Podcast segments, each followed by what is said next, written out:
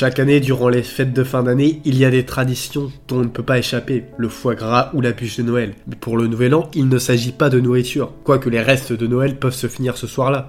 Mais quand on pense nouvel an et tradition, on pense surtout au concert du nouvel an de l'orchestre philharmonique de Vienne à 11h15 sur France 2. Bref, bienvenue dans votre émission musicale.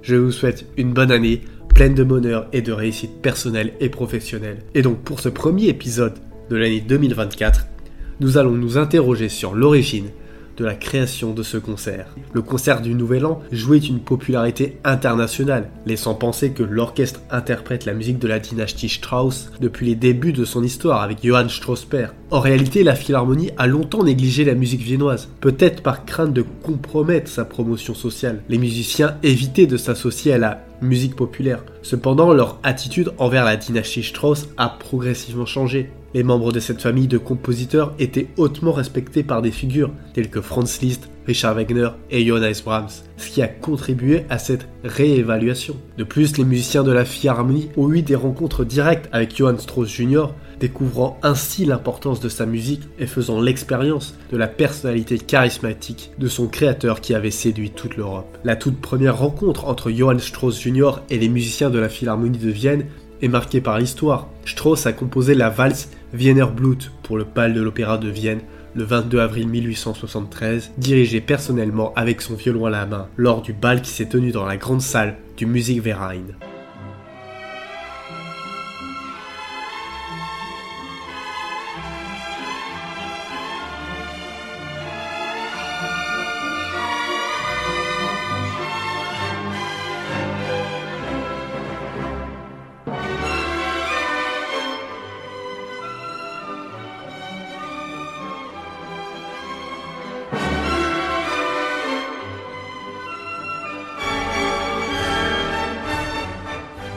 Le 4 novembre 1873, lors d'un concert de gala organisé par le comité de l'exposition universelle de Chine, Strauss interprète des œuvres de son père, de Joseph Leiner, et sa propre valse, le Danube bleu. Le 11 décembre 1877, Strauss dirige l'orchestre pour la première fois de ses réminiscences de l'ancienne et de la nouvelle Vienne, un pot pourri basé sur des thèmes de ses œuvres et de celles de son père.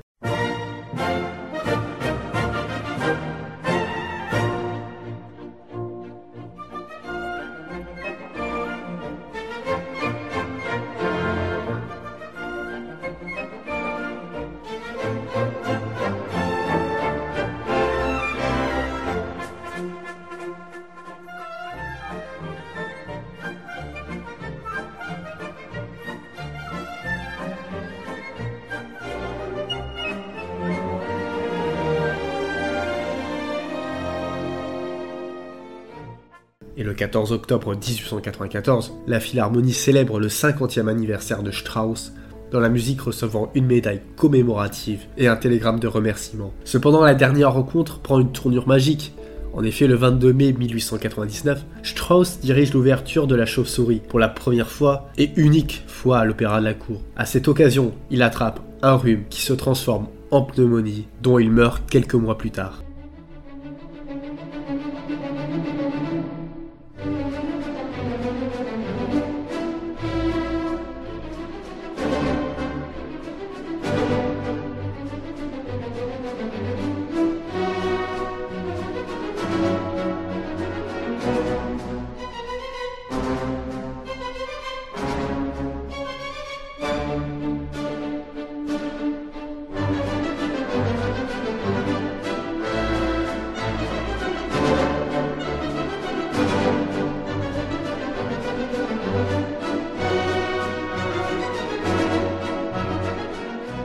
Même après le décès du compositeur, les musiciens de la Philharmonie ne sont pas immédiatement convertis en fervents défenseurs de la musique de Strauss. Depuis 1838 à Vienne, une tradition de concert le jour de l'an existe, mais sans la musique de la famille Strauss. Cependant, en 1921, un tournant s'amorce lors de l'inauguration du mémorial Johann Strauss dans le parc de la ville de Vienne. Arthur Nikisch dirige les valses Vie d'artiste le beau Danube bleu et 20 femmes et chansons, marquant ainsi un changement. La percée décisive intervient lors des célébrations du centième anniversaire de Strauss, le 25 octobre 1925. Félix von Weingartner dirige la valse du Beau Danube Bleu dans le programme du concert d'abonnement de la Philharmonie des 17, 18 et 25 octobre. Et c'est seulement et c'est seulement entre 1928 et 1933 que les six premiers concerts du Nouvel An auront lieu au Musikverein sous la direction de Johann Strauss III.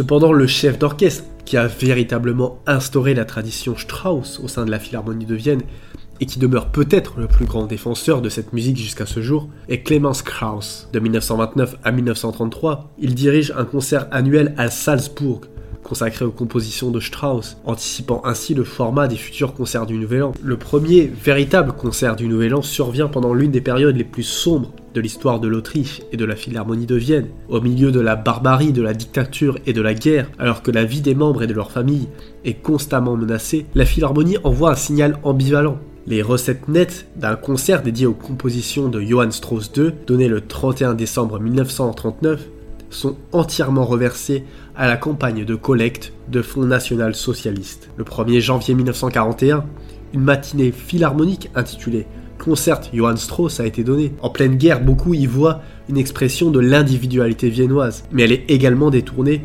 au profit de la propagande nationale socialiste du Groschdöchter Rundfunk, Clemens Krauss dirige ses concerts jusqu'à la fin de la guerre. En 1946 et en 1947, Joseph Krieps remplace Krauss qui revient en 1948 après la fin de son interdiction de diriger de deux ans imposée par les Alliés et il y dirige sept autres concerts du Nouvel An jusqu'en 1954. Mais aussi, en 1939, il n'y a pas de rappel, et selon les sources, les rappels ne sont institués qu'en 1945. Krauss intègre presque toujours Perpetuum mobile, que ce soit dans le concert principal ou en tant que rappel.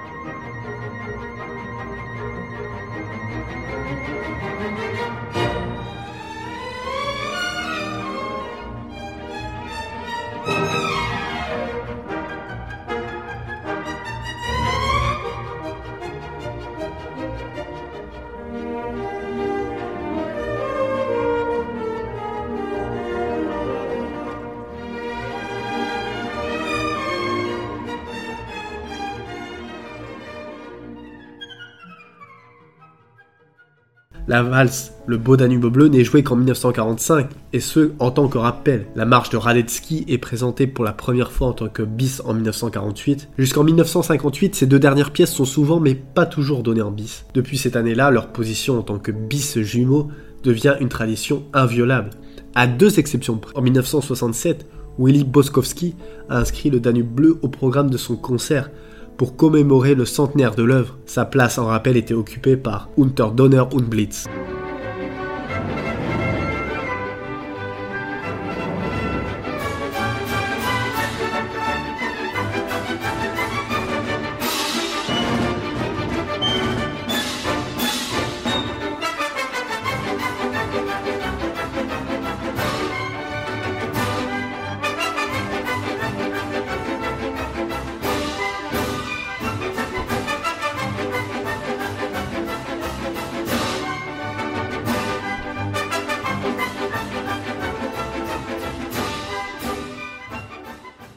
Mais aussi en 2005, quand Laurine Mazel et l'orchestre ont conclu le programme avec le Danube bleu en omettant la marche de Radetzky par respect pour les victimes du tremblement de terre et du tsunami 2004 dans l'océan Indien. Revenons à notre histoire. Avec la mort inattendue de Clemens Krauss, le 16 mai 1954, l'orchestre se trouve confronté à un grand dilemme pour désigner son successeur. Après de longues délibérations, les membres décident peu avant le 1er janvier 1955 de confier la direction artistique des concerts du Nouvel An à Willy Boskowski. Ce choix s'avère être un coup de génie, Boskowski dirigeant le concert 25 fois entre 1955 et 1979, laissant une impression si durable que sa démission marque la fin d'une époque. En octobre 1979, lorsque Boskowski est contraint d'annuler le concert du Nouvel An de 1980 pour des raisons de santé, la Philharmonie opère un changement fondamental. L'orchestre choisit alors un chef d'orchestre de renommée internationale. C'est Lorin Mazel qui dirige les concerts jusqu'en 1986. Et par la suite, les musiciens décident d'opter pour un chef d'orchestre différent chaque année. Ce nouveau format commence avec l'inoubliable concert de Herbert von Karajan en 1987, suivi par Claudio Abbado,